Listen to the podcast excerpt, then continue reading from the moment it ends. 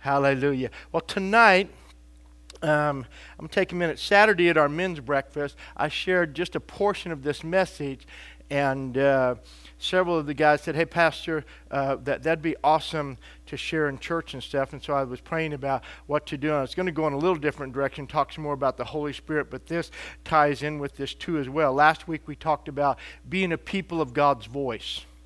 And Sunday morning on Pentecost Sunday, we just talked about the Holy Spirit and uh, celebrated the Holy Spirit. We saw so many people baptized with the Holy Spirit. It was awesome. And uh, but this evening, I want to help us a little bit in talking about our true identity. And so I put this little image up there, and if you just kind of look at that, and uh, you know something's unique about you that every one of us, if we put our thumbprint up there, we all are individuals. Amen. Every thumbprint is uniquely uh. No people, no, nobody has the same fingerprint as you. But I, lo- I love this, and Eli and I liked it because the cross in the middle, it also says not only do you have a fingerprint, but you have God's DNA on the inside of you. Amen. And so, and you have an identity in Christ. And it's so important for us to understand. So, look at the cover of your outline with me. There's very little you can do in life without proper ID. Now, I, have been interested lately if you have a credit card and everything's gone to the chip card. So it used to be if you were using your credit card, they used to ask you for your ID and to make sure it was yours. But now the chip card, for whatever reason, is supposed to be more secure or whatever. So it's like not that many people. But if you want to travel, Pastor Tim just got back from Central Asia last night, bless the Lord. And uh, after being over there for 18 days and teaching and working with pastors and leaders over there and stuff. And so every time he transitioned, either from country or from airport, to go to, he had to show ID. Had to have a passport, or else he's not getting out of that country. Amen. Without the proper ID, you really can't go anywhere, especially when it comes to going where you want to go or to a desired destination. In fact, there are those who desire to steal your identity so they can go where they want to go and get what they want to get using your identity. What happens through identity theft? People say, I'm going to take your identity and use it to go where I want to go or to get what I want through your identity. And how many know that's called a thief? Amen. But that happens. And it happens to us naturally, but it also happens spiritually. The same is true spiritually in Christ. It is imperative that we know and walk in our true identity if we want to reach our desired destination and achieve the desired result we're looking for. And uh, hear me tonight the devil is the master of identity theft. He really is. The devil is the master of identity theft. Or if I could get it say it to you another way like this a getting you to believe, of stealing your identity and causing you not to believe in who you are in Christ. He, he's so good at that. And so the, these two scriptures are there from two different translations. 2 Corinthians chapter 5, verse 16. Excuse me. Outline. And it says from the Holman Christian Study Bible, it says, From now on, then, we do not know anyone purely in a purely human way even if we have known Christ in a purely human way, yet now we no longer know him in this way. The Amplified Bible says like this Consequently, from now on, we estimate and regard no one from a purely human point of view in terms of natural standards or value. No, even though we did once estimate Christ from a human point of view and as a man, yet now we have such knowledge of him that we know him no longer in terms of the flesh. Father, I thank you in these next few moments that as we open your word and walk through this lesson, I pray, Holy Spirit, that you would be the teacher, that you would come alongside and help us to see something we have never seen before from your word, to hear it, receive it in our heart. And Lord, you said that when we receive your word in our heart, that the harvest that it contains, it comes forth some 30, 60, and 100 fold. We thank you for the full harvest of your word in our lives. In Jesus' name, somebody said, Amen. So look inside your outline and thinking about knowing somebody after the flesh. And that's really what we do, that we usually consider everybody just on a natural level. If, another way to say that when Paul said knowing somebody after the flesh, it's just knowing people naturally. And I told them in Sunday morning, and even as your pastor, is that what God does, God does this amazing thing, is that He chooses to use people. But the people that He uses are people that need help. Amen. In fact, we were with a whole group of our pastor friends, and we are with Pastor Doug and Janice and other friends. Some of them uh, next year will be 40 years that that uh, uh, Pastor Sue and I have known Pastor Doug and Janice. We've been friends a long time and uh, serving God together all those years. But uh, even as individuals, even being in ministry all that time, we know each other individually. We have frailties, but we also believe in the gift of God that's on the inside of each other. Amen? and so, what God does, He does this crazy thing. He comes, and by His Spirit, His perfection comes inside of imperfect vessels.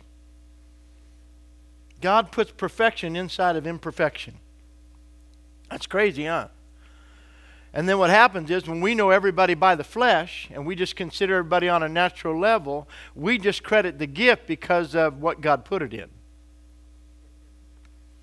We look at the vessel and we disqualify the gift because it's in an imperfect vessel. And anytime you do that on a natural level, and that's what happened to Jesus. When Jesus came, people around him said, Oh, who, who does he think he is? We know his father Joseph, his mother Mary, his brothers and his sisters are here. Who does he think he is now standing up and saying that he is fulfilling all these scriptures and he is the Messiah and he's doing all these works of God? So they were just seeing him on a natural level and they're missing ourselves. And we do ourselves an injustice, especially in relationship with one another, when we identify everybody on a natural level instead of also on a spiritual level. Can you say amen? But then also, what about yourself? So many times we disqualify ourselves from being used by God because we see ourselves naturally. Most people talk themselves out of being used by God in any form or fashion. Well, I would witness to somebody, but I don't know enough Scripture. There's not one verse in the Bible that tells you to memorize Scripture before you tell somebody about Jesus. In fact, Jesus said this this is what's going to happen. Now that you're saved, you're going to wait. As we celebrated Sunday morning on Pentecost Sunday, he says the Holy Spirit's going to come upon you, and the power of the Holy Spirit is going to empower you to be my witness. I'm going to give you the power. I'm going to pour my spirit out upon you, and my spirit will anoint you and equip you to be my witness. He didn't tell anybody to memorize a verse. Are you with me? The demoniac at the tombs of Gadara, he has all the demons on the inside of him. And, and he gets saved and says, Jesus, I want to follow you. He says, You can't follow me. You go home and tell everybody what great things God has done for you. And the Bible says that he went home and began to broadcast to everybody what God had done in his life. And the next time Jesus came into that region, everybody from all around came to greet him because of that one man's testimony. And yet, he didn't even quote a scripture. He just said what great things God had done. Amen? So he got past himself and let God use him. So look inside your outline. So, my question to you today is how do you see yourself? How do you see yourself? Go with me to Matthew chapter 6.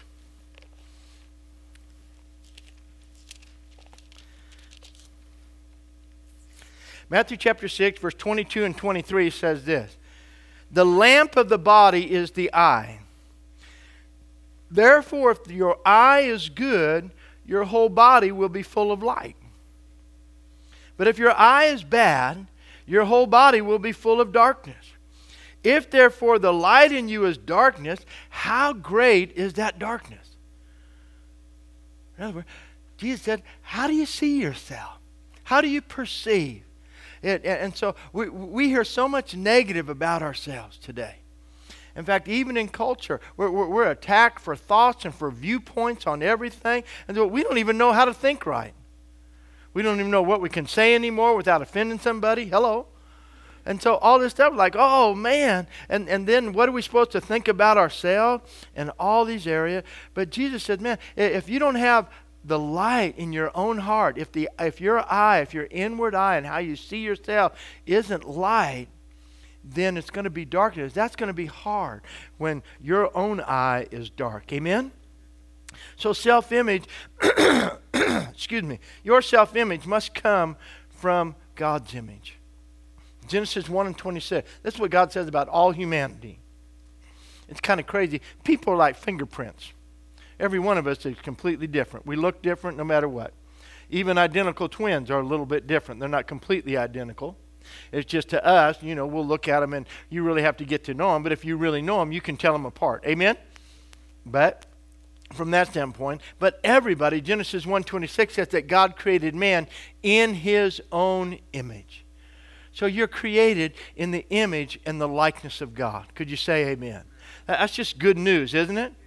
And so hear this don't allow yourself to be conformed to the image of this world. That's what Romans 12, verse 2 says. Don't be conformed to this world, be transformed by renewing your mind. What does that mean? Don't be conformed to this world. It means don't be shaped by the mindset, the thought process of this world. And that's what's so uh, hard to do. In fact, I, I, found the outline from Pastor Cole when he preached a while back, and, and, and he had this statement here, such a powerful statement. I don't know whether he got it or he, or he found it from somebody, but it's just powerful. It says, Turn off the noise of the current culture. Turn off the noise of the current culture and philosophy of the world. Be intolerant of tolerance of things accepted by the world that are contrary to the Word of God. Be intolerant of things that are contrary to the Word of God. Because God comes to you and says you can, and the world is constantly telling you you can't. Paul said it like that in Philippians 4.13. says, I can do all things through Christ who strengthens me. And many times we'll step out, believe God to do something in our lives, and that, and, and then we'll share it with somebody else. And, oh man, I don't know if that'll work out. That's really amazing. You're really believing that for happen? Yes. Well, don't talk me out of it. Agree with me for it. Amen. So, trying to get somebody on your team. Sometimes it'd be nice to have some cheerleaders. Amen. Let's have some people just believe that God wants to do great things through our life. So there's so much things around the world. The world is always speaking, and you need to understand this. And it goes back, and I don't want to deter very far from this, but identity is so important because whatever you identify with, and you hear me say this all the time, whatever you identify with sets your values. Identity always determines what you value in life. Identity and values always go together. And identity and values, the outcome, the byproduct of what you identify with and what you value, always determines the direction you go in life.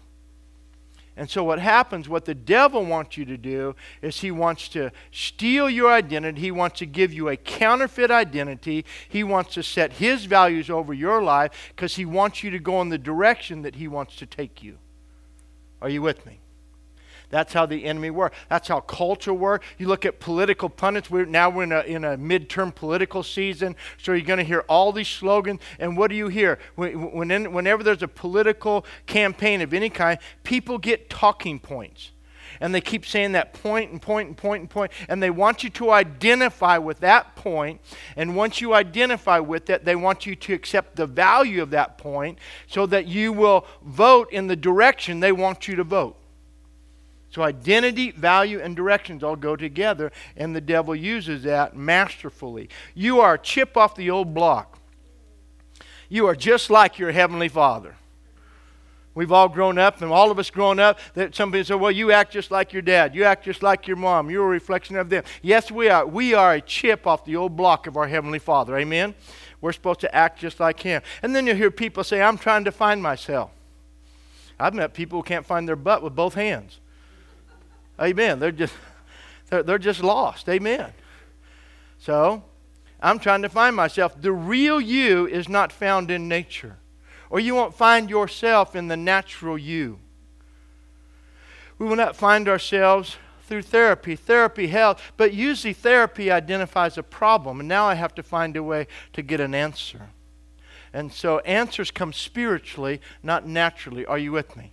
And so we need help. We need counseling. We use all that. But the answer, that, that's why what, what, what uh, Eve does and others do, nouthetic counseling is spiritual counseling. You identify because in the mind, the soul is your mind, your will, and your emotions. You identify where things are out of balance in the realm of the soul, but then you bring a spiritual antidote to that or a spiritual answer to that. Are you with me?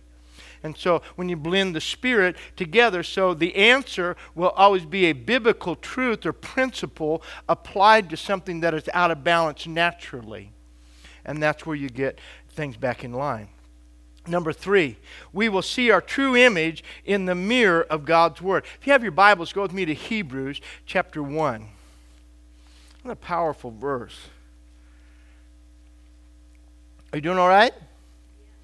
Hebrews chapter 1 to get this. I'm a little bit of ahead of myself, but I, I want you to hear this in this context.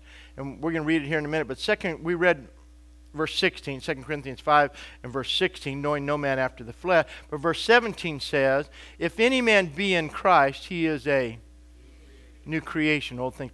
But if any man be in Christ, okay, he is a new creation. Um, the Amplified says it like this Therefore, if any person is engrafted in Christ, grafted into Christ, mean being one with Him. When you get saved, here's what's hard to understand and thinking spiritually is that when we accept Christ as our Savior, we're not outside of Him, we are in Him. When it comes to the church, the, the church says we are many members, but we are one body. Okay? And, and, and this is hard to understand even for us because Paul says that the things of God, the natural man doesn't understand, understand the things of God, 1 Corinthians chapter 2, because they are spiritually discerned.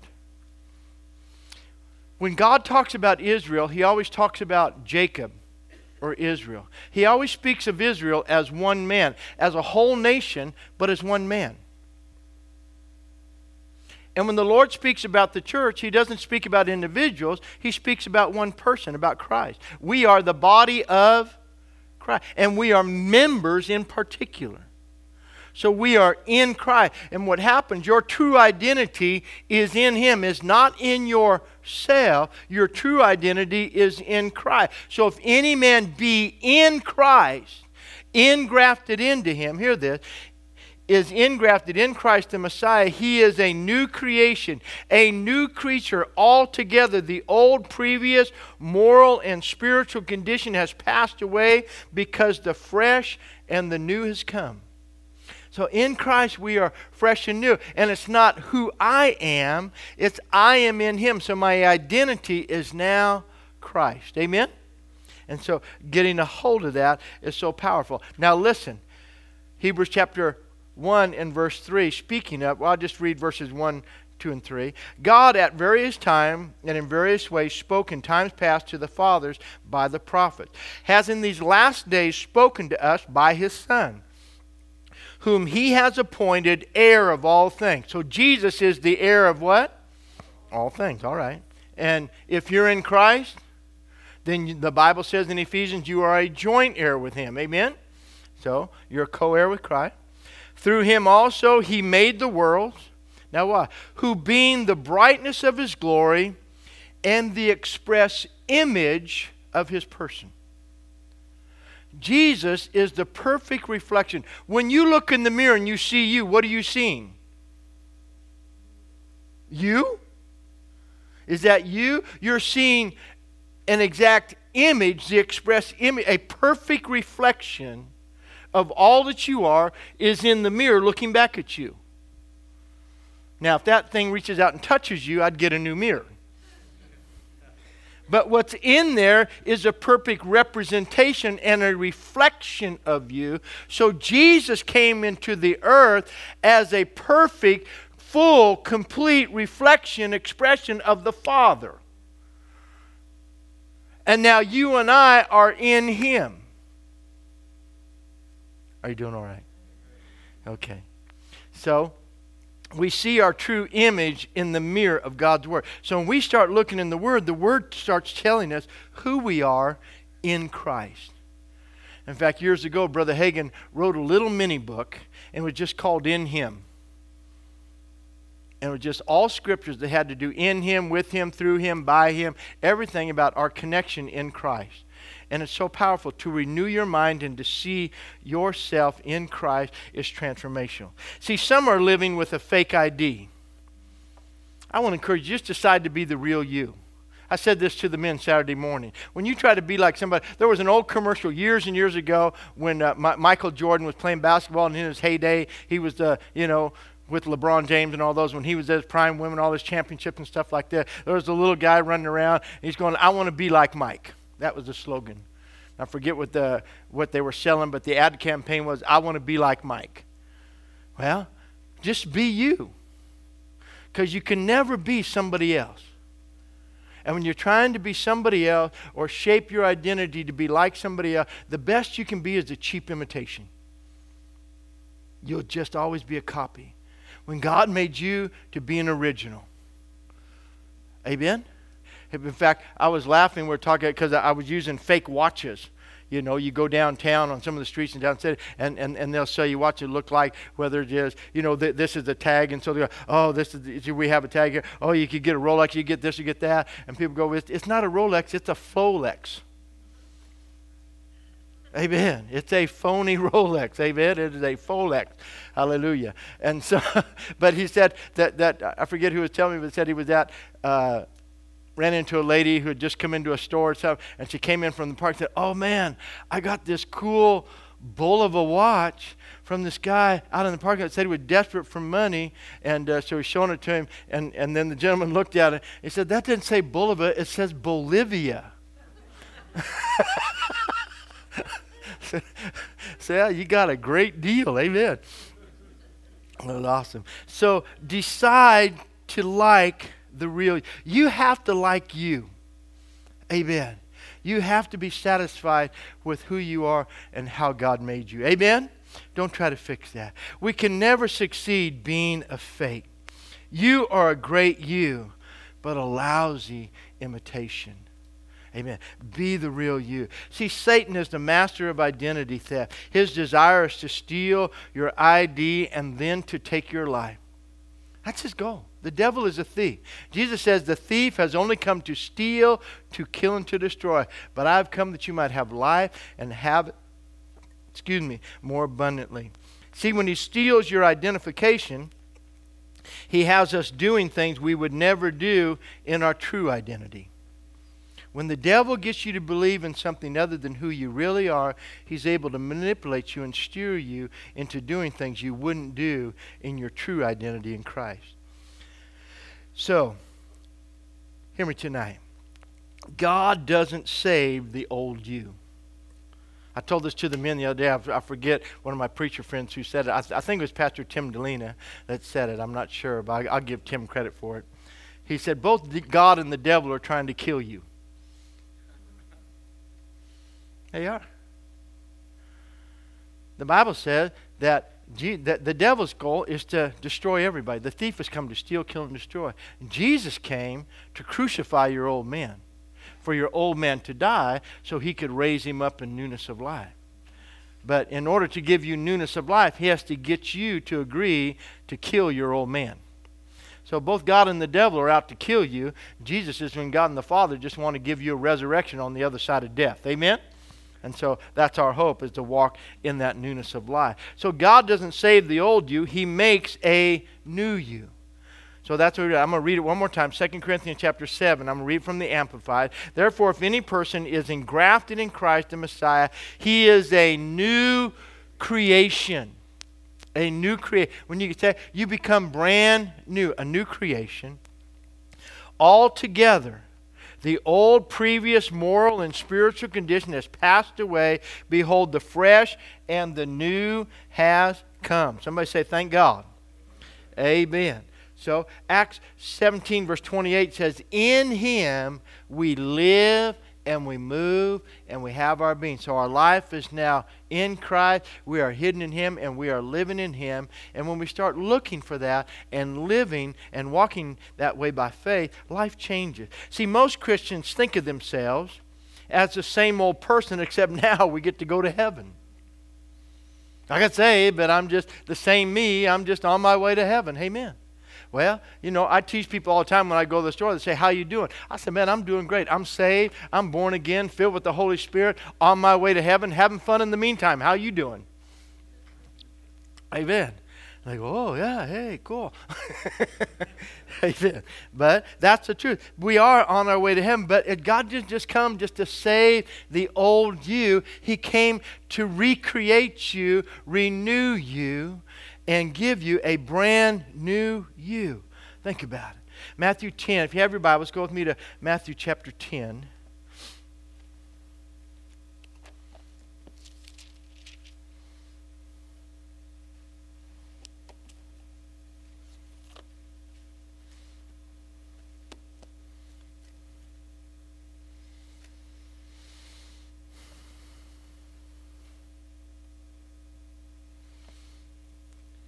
I'm going to read to you out of the New Living Translation, but also out of uh, the Amplified. Matthew 10, verses 37, 38, and 39 says this He who loves father or mother more than me is not worthy of me. He who loves son or daughter more than me is not worthy of me. He who does not take his cross and follow after me is not worthy of me. Verse 39 He who finds his life will lose it and he who loses his life for my sake will find it. Listen to verse 39 now, the Amplify. This is an awesome. Whoever finds his lower life will lose it. The higher life will lose it, the higher life. Whoever loses his lower life on my account will find it, the higher life. So the invitation of God is give up the lower, natural, fallen life for the higher, new spiritual life in Christ. Amen? That's God's invitation to us. See, we keep the same identity by keeping the same relationships, confessions, beliefs about money, health, etc., lifestyle. And Jesus says, hey, if you're coming after me, then there has to be a change in relationship, in connections, in viewpoints on every level, all the way down to the very core of life. And on the other side of that is new life. When we hang our worldly ident- when we hang on to our worldly identity, we lose our abundant life in Christ. We must lose our fleshly self so we can find our spiritual self. Would you agree? That's really, years ago, my, my pastor would always say it like this. Brother Hood would always say it like this. He says, The gospel is really simple. It's just this. God tells us like this. He said, Let go of the world and grab hold of God. Let go of the world and grab hold of God. Your whole life, that's what you'll deal with. Throughout our life and our walk, we, we always, how much can I hold on to this and still hang on to God? Jesus says, hey, you can't serve two masters. You can't go in two directions. And the hard part is in our mind, we keep reading it. If, if we don't get a new identity in being in Christ, then so much of the world, we think so much of the world gives us our identity. And, and that isn't where identity comes from. Let, let me give it to you like this about an imitation. In the beginning of the garden, or, or really being the new you, in the beginning in the garden, the Bible says that both Adam and Eve were there and they were together and they were both naked and unashamed. Or, in other words, God created them. nothing outside of them was giving them an identity. Their fashion, there was no style identity, there was no pure identity, there was nothing. They were just the son and the daughter of God. And they were walking in fellowship with God with nothing adding value to who they were or to their relationship with God. Are you with me? Their identity was just pure and honest before God and before each other. We have to think of all the things we think we have to have to have an identity in this world today. Amen. I used to laugh at one guy, one preacher used to say, you know what's funny, when you get a new car, you watch people when they get a new car for the first three months, every window they drive by, they check themselves out in. I look good in this car. Amen or clothes. You get stuff, do whatever. You check yourself out, how you look. And so we find value in that. But that's not the real you. The real you is on the inside. Amen? The real man, the, the, Paul said like this though our outward man is perishing, the inward man is being renewed day by day. So learning to live from the inside out is so much different. But we fight so hard to hold on to that worldly identity, we have to lose our fleshly self to find that spiritual man.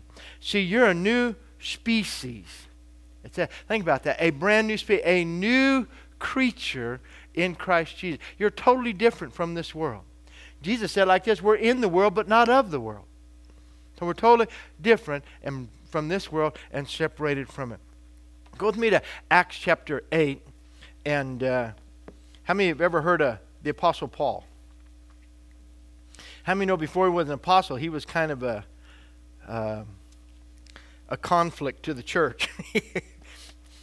Acts chapter 8 and verse 1 said, Saul, now Saul was consenting to Stephen's death. So, Paul, Stephen, is being persecuted and he's being stoned, and Paul is standing there as a spiritual authority, and they're laying, everybody's coming to stone him, and they're putting their coats at his feet. And by doing that, Paul is giving them the permission that what they're doing is okay. He's sanctioning, he has the authority to sanction the stoning of Stephen. That's his place in the hierarchy, religious hierarchy of that, of that moment there. And so he's the one there sanctioning Stephen being sown and giving permission to that. So Saul, consenting to his death, at that time a great persecution arose against the church which was at Jerusalem. They were all scattered throughout the regions of Judea and Samaria, and devout men carried Stephen to his burial and made a great lamentation over him. As for Saul, he made havoc of the church, entering every house and dragging off men and women, committing them to prison. Wow. Therefore, those who were scattered went everywhere preaching the word. Look over chapter 9 and verse 1. Then Saul, still breathing threats and murder against the disciples of the Lord, went to the high priest and asked letters from him to the synagogues of Damascus, so if he found any who were of the way, whether men or women, he might bring them bound to Jerusalem. And we know that he's going, he has an encounter with the Lord Jesus Christ, and he gets saved. And the next thing you know, he goes from being Saul the persecutor to Paul the apostle. So, how many know that's quite a transformation? That's a life change. Amen? from, from being a persecutor, a murderer, somebody who imprisoned people and sanctioned the death of other people, to going to somebody who completely turns around and puts himself on the other team. Wow. That's an amazing. And Second Corinthians, if you have your Bibles, go to Second Corinthians chapter 7 and listen how Paul declares this. In fact, we know it in uh, Philippians. He says, as touching the law, I was blameless. When I was doing all those things, I was doing everything according to the letter of the law. And when it came to Stephen, it came to these other things, that was considered heresy by us. So stoning him, doing all this stuff, he says, I was blameless. 2 Corinthians chapter 7 verses 1 and 2 Therefore having these promises beloved let us cleanse ourselves from all filthiness of the flesh and spiritual and, and spirit perfecting holiness in the fear of God Open your hearts to us. We have wronged no one. We have corrupted no one. We have cheated no one. So the Paul who was a persecutor is now telling the church at Corinth, man, I've wronged nobody. I've cheated nobody. We've done. What a change. Amen? But to get that, that's how you have to see yourself. Your identity as a believer is you're a new Christian, you're a new creation in Christ. And I know people who've been saved a long time, and people say, well, you know, I'm just an old sinner saved by grace. Well, are you still sinning? No. Then why are you saying you're an old sinner? All right, thank you for that hush. Amen. I'm either, the Bible says, the, the Bible's written to the saints See, saint doesn't mean you're perfect, it just means you're saved. See, we're a new creation. And so, look at all things pass away. Behold, all things what? Become new. Everything, the old things are passing away. They're in the continual, progressive process of putting off the old man and putting on the new man. Ephesians 4 and Colossians 3 put off the old man and be renewed in knowledge. You're, you're always in the process of transformation. You're living in the process of transformation. People think I joke about it because I say, I'm just not that saved. I'm in the process of being saved. I was saved. I am saved. I am being saved. I shall be saved. I mean, I'm, I'm in the process. You and I are. There are things that we're doing. Most of us, if you've been saved for very long, you think, man, I should have the victory over that by now. You know, I should have conquered that. But I'm pressing on inward. That's why the Apostle Paul, and, and as we were sitting last night with our pastor friends, I said this I said, guys, we have to protect our hearts. Because this is what God does. When it comes to the fivefold ministry, this is what Ephesians 4 says. God said this in verse 11. He says that when Christ ascended, before he ascended, he gave gifts unto men. And we've turned that around and said, oh, he gave gifts unto men. I, God gave me a gift. No, he made you a gift. He put a deposit inside of you and made you an apostle, prophet, evangelist, pastor, and teacher, and he gave you the fivefold ministry is God's gift in men given to people. The ministry is God's gift to people, not to the minister. Hello? Just like the Holy Spirit. The manifestation of the Spirit is given to every person. 1 Corinthians 12 7. The manifestation of the Spirit is given to every person to profit withal. God doesn't put the gifts of the Holy Spirit in you so you can prophesy to yourself. So you can give yourself a word of knowledge in the mirror. That isn't the Holy Spirit is in you for the benefit of others. Ministry gifts are a gift. And so I was telling my friends last night, we have to remind ourselves that there's a gift in us for the benefit of others. And when it comes to teaching the word, we are anointed to see truth and to teach truth and to impart truth to the people so they can grow in maturity in the Lord. God gave gifts to people to bring them to maturity in Christ. Are you with me? For the perfecting of the saint, till we all come up into the fullness of the stature of Christ. But for you and I, for me as a pastor, after I'm done preaching, I got to go home and live my message just like you. And so there, there, there's no anointing that gets you around not having to live the word like everybody else. Are you with me? And so that's so important. And that we wonder how do ministers fall? Because they think the gift perfects them. The gift doesn't perfect you in any way. The gift is flowing through you for the benefit of people. And when you hear people say, My ministry, it is not your ministry. Your ministry is people. You can get to take your ministry and do that. Well, my ministry is this. My min-. no, your ministry is peep. Ministry is serve. The word ministry means serving. Doing all right?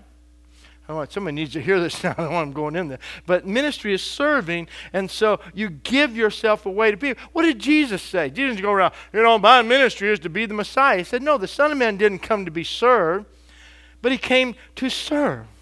And he came to give himself a ransom for many. Look what Jesus said. He knelt down and he washed his disciples' feet. And he says, I've showed you how to do that. I've showed you how to do this thing called ministry. I've showed you how to serve. And so Jesus told us that we should be seeking towels instead of titles. Could you say amen? Amen. So in there, so you're this new species. Paul's transformed. He had murdered, he had persecuted. That old man died, but the new man was reborn. Think about it. You can't go back and change your path. Wouldn't that be nice if we could? It would really be cool if we could go back to the future. Amen. We can't. So we just have to hang out and stay where we are. You can only die to your past, release it, and be free from it. You need to be free from your past. The devil is the great reminder. We talked about a few weeks ago when we preached on your backstory. And God setting you free, and God moved mightily and touched people's lives. See, your sin is not just covered, it was washed away by the blood of Jesus. God didn't just cover our sins, it's different. In the Old Testament, when they put the, the, the, the, the when they did the sacrifice and stuff, it just pushed sins forward for a year. It, it stayed off judgment. Jesus' blood didn't push sin forward for a year, it erased it forever. Your, your sin isn't just covered, it's gone, it's erased. As far as the east is from the west, He has separated you from your sins. You've been washed by the blood. Amen? Thank God for that. See, when we fail, He forgives us and we start again as new creations. Amen. 1 John 1 9. If we confess our sin, He is faithful and just to forgive us of our sin and to cleanse us of all unrighteousness. Amen. And so He keeps us fresh and He keeps us new. Are you doing okay? So let me give you this just real quick as we close tonight. Let me give you just five little steps to a new identity. How to have a new identity. First of all, release the old man, the fleshly nature, natural identity of your past that has controlled your lives up until now. We all have an old identity. Let that go. That's controlled you up till now. So lose your life, as we read in Matthew 10 39. If we lose that old life, we can have that new life. If we try to hold on to that, let it go. Amen. And then dedicate, secondly, dedicate your life to Christ. We must live submitted and committed to His will and destiny for our lives. If you have your Bibles, we'll read one last scripture. Go to Colossians chapter 1. Galatians, Ephesians, Philippians, Colossians. in verses 1 through 3.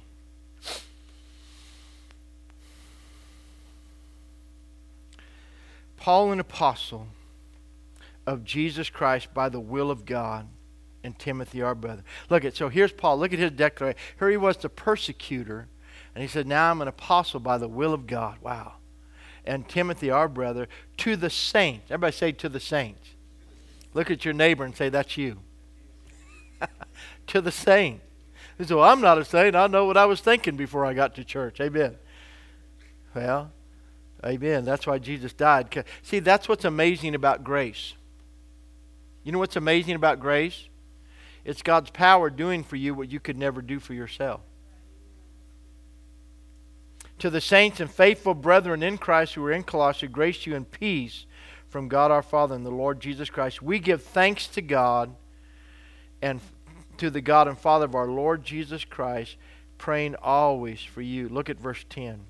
That you may walk worthy of the Lord, fully pleasing Him, being fruitful in every good work, and increasing in the knowledge of God. So we're called to live a life committed to Him and serve, walk worthy of Him, honoring Him. And Matt, help us sing about some of that tonight. Think about it. Verse 3. Third, I mean, number 3. We focus our thoughts in order to have a new identity. Focus your thoughts, emotions, and actions on the example of Christ in the Gospels. 1 John 4 17 says, As He is, as Christ is, so are we in the world. We are as Christ in the earth. So we can do that. In fact, I was meditating on this today, and I was just thinking in, in John chapter 14, Jesus, He that believes on me and the works that I do shall he do also. That's Jesus said. Look what Jesus said. He that believes in me and the works that I do shall he do also. And usually what we do, because we have a, a, a, a improper identity about ourselves in Christ, we don't believe that we could do anything that Jesus did. We have an identity that says, I could never do what Jesus did. And Jesus has said, He that believes in me, here's the qualification He that believes in me and the works that I do, he'll do them also. That means you can pray for sick people and they'll get healed. You can deliver people from bondage and oppressions of the, of the devil. God will work through your life the same way He worked through Christ. Everybody, everybody look up here just for a moment. This is what re- religion has told us Jesus was God in the flesh. Yeah. Jesus was the Word made flesh. True. Now you are flesh being made the Word. You're born again by an incorruptible seed, the Word of God, the same way you get born again, the same way Mary conceived Christ. She believed God's word would produce the life of the Son of God in her, and she would give birth to a child. You, we believe that God's word, we believe the word of God, 1 Peter 1.23, you are born again by an incorruptible seed. The life of God is on the inside of you. As newborn babes, where are you a newborn babe? On the inside. Your new man is alive on the inside. As newborn babes, 1 Peter 2, as newborn babes desire the sincere milk of the word so that you can grow. So we're supposed to grow into maturity. Hebrews 5 says, By now you should be, I should be able to speak things to you and, and, and give strong meat to you, but, but you can't handle it. You can only take meat because you're still immature. And so there's an expectancy that we have a maturity and we grow up in Christ. But if we never grow in our identity of who we are in God and never come to maturity of a right identity of who we are, we'll always be talked out of being able to do anything and will feel helpless and weak in God when we really are as He is in the earth. Could you say amen? Praise the Lord. What's hard is when you preach the gospel, people think you're making stuff up. Me know what I just said. When you really preach the gospel as it's written, people think, man, you're making stuff up. No, we're just telling what the truth actually is. Are you doing all right? All right. So, number four, we have to meditate upon God's promises and see ourselves receiving them. When's the last time you saw yourself just getting healed? Being blessed, seeing, believing God would answer your prayers. I brought this out tonight. Watch this. The, the, the, I, I, pulled this up a while back when we were doing the National Day of Prayer, and it was just some scripture prayer, but these are all just prayer promises. Okay? Let me just read. Every one, of, every one of these lines is connected to a scripture verse. So this is just about receiving a, a, an answer to prayer. I'm ready to perform my word. Ask and you will receive that your joy may be full. Whatever things you ask in prayer, believing you, believing you will receive. Call to me and I will answer you and show you great and mighty things. If you ask anything in my name, I will do it. Whatever you ask the Father in my name, he will give you. The effective, fervent prayer of a righteous man avails much. It makes much power available. You will make your prayer to him and he will hear you. Now, this is the confidence that we have in him that if we ask anything according to his his will, He hears us. And if we know that He hears us, whatever we ask, we know that we have received the petition we have asked of Him. And whatever you ask in my name, that I will do, that the Father may be glorified in the Son. So shall my word be that goes forth out of my mouth. It shall not return void to return void, but it shall accomplish what I please, and it shall prosper in the thing for which I sent it. If you abide in me, and my words abide in you, you will ask what you desire, and it shall be done for you. Assuredly, I say to you, whatever you bind on earth shall be bound in heaven. Whatever you loose on earth shall be loosed in heaven. And I say to you, that if two of you agree on earth concerning anything that they ask, it will be done for them by my Father in heaven. You did not choose me, but I chose you and appointed you, that you should go and bear fruit, and that your fruit should remain. And whatever you ask my Father, and whatever you ask the Father in my name, he will give you. Many know every one of them just told us we can believe to get an answer from prayer? So just turn around. Just believe and see yourself receiving the promises of God. Get a new identity. See yourself righteous in Christ, walking in integrity and honor, exemplifying godly character. See yourself being happy. Jesus said, uh, Jesus said, I've come that your joy might be full. Wow. Think about that. See yourself healthy. How, well, how can you see yourself healthy? Because Matthew 8 says he took our infirmities and he bore our sicknesses that it might be that the scriptures might be fulfilled. Amen. And so see yourself in healthy relationships. I can't get along with anybody. Well, if we get you saved, people get along with you. Amen. So see yourself in healthy relations. I have great friends. I have great relationships. I have long life. I love the fact. I say I have friends. Yesterday we were around there. We've been friends. We added all up. Fred and Cindy. We've been friends with them for 30 years. Richard and Corinne for 30 years. Look at all these people. I have people I've had friends in my life for decades. You are, it's God will that you would have good, healthy relationship. Have people in our church have been with us for decades. We're supposed to have good relationship. Declare that over yourself. See yourself financially blessed. Don't buy the lie of this world. Amen. Listen, listen. The world tells you we need to raise everybody wages to $15 an hour. that is not the answer. Minimum wage is not an answer. Jim Rohn said it best minimum wage is a starting point. It's supposed to be the economy is a ladder, not a bed. Minimum wage is not a bed, it's a ladder. It's the bottom rung on the ladder. And so, well, how do I make more money? Everybody, listen to me just for a minute. You know what you get paid for? You do not get paid for the time you spend at work. That is not what you get paid for. You get paid for the problems you solve. That's what you get paid for. You get paid for solving problems. If you want to make more money, learn how to solve bigger problems.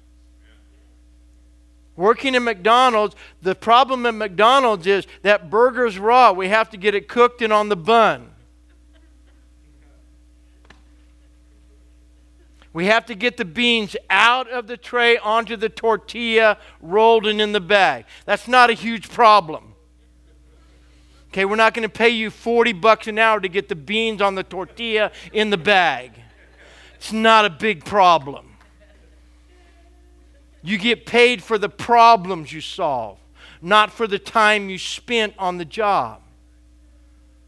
But we think I should get paid for my time whether I solve problems, that just my time is valuable. Your time is only valuable if it brings an answer. Are you with me? And so the mindset of this world that keeps trying to raise the value of time without solving any problems is a pattern for self destruction. That's a good word right there. You guys missed it all the way around. So watch this. So see yourself financially. Believe that God will give you the believe that you're smart. Believe that you can learn. Believe that you can, wherever you go, whoever hires you, I'm going to be the best employee. I bring value. I walked in this door. This company got better because they hired me. I bring value. I can learn. I can grow. I can increase. Amen. And I can position myself for promotion. I will make myself invaluable. Amen. It's the best way to do it. So, so see yourself blessed financially, and that it'll come. See yourself fulfilling your calling and destiny in Christ. And lastly, when you embrace and accept your new identity as a reality, you become comfortable with who you are in Christ in your heart. See, I'm comfortable with who I am in the Lord, knowing that I'm still in process. Knowing that I still have faults and failures, and I'm in process with God. But I'm comfortable in my identity. I asked the guys the other day, and, and just think about, you know, I don't have to be healed to believe to pray for people to be healed. I don't have to, I, I could have an issue in my body or do something and, and, and uh, still believe for people to be healed. But the devil said, Well, how can you believe for somebody to be healed? You're battling something in your own body. Anytime you hear that voice, you, you need, need to learn the two most spiritual Hebrew words that you could learn shut up. You need to tell the devil, shut up. Just shut up. I know who I, I believe in the Lord Jesus Christ. I'm not going to believe that lie. Uh, this is what I believe. The Bible says, These signs will follow them that believe. They will lay their hands on the sick and they will recover. And so, the, this, look what the Bible says. The, the Bible says, pray for one another. Pray for one another that you may be healed. So, by praying for other people, healing comes to you because God ordained sowing and reaping. And so, the best way I know to stay healthy is to help other people be healthy. Pray for other people, minister to other people, encourage other people, visit other people in the hospital, be an encourager, sow into other people's lives in, in, in the area of health, in all these areas. Be a sower in all these areas, and you reap the harvest of God. Amen? Be comfortable in your own heart and then give. And then you can see yourself possessing the promise. God said to Joshua, Joshua chapter 6, verse 2, He said, See, I've given Jericho into your hand. And there it is, the wall still standing up. And God said, Look, it's yours. It's yours. See yourself possessing it. Amen? Let's close with this. I put the I had all the guys say this, so I put it in here tonight. And I want you to just read along with this. We'll say it together. And uh, but every line of this confession is connected to a scripture verse. So say it with me. I am a child of God through Jesus Christ. I am a new person in Christ. My old life is dead and gone. I'm raised up with Christ to live a new life. I have what God says I have. I can do what God says I can do. I am renewed in knowledge according to the image of Christ. I am made righteous. I am blessed with everything heaven has to offer. I am healed. My needs are met. I overcome every problem and win in every circumstance, for I am more than a conqueror. I am fulfilling my destiny. My life is a success in Christ. Amen? How many know just saying that makes you feel better? Glory to God. I mean, no, that sounds better than, oh my gosh, I don't know what we're going to do. But everything works out right. How come everything happens to me? I don't know. They don't like me. Do yourself a favor. Tell yourself to shut up. Amen. Father, I thank you tonight for your grace, your mercy, your kindness in our lives. Father, I thank you. You have set your stamp of identity upon us. You have saved us and redeemed us. You have called us by name. Lord, the verse says, the song says, I have redeemed you. I have called you by name. Child, you are mine. Some of you in here need to hear that tonight. You are a child of God. God loves you. He saved you. He's redeemed you. He has called you by name, and He has set you free. Father, I pray your blessing over your people tonight, that they would know truly who they are in Christ. And I give you praise and glory for your promises fulfilled in each and every one of their lives. In Jesus' name. Somebody said, Amen. Amen.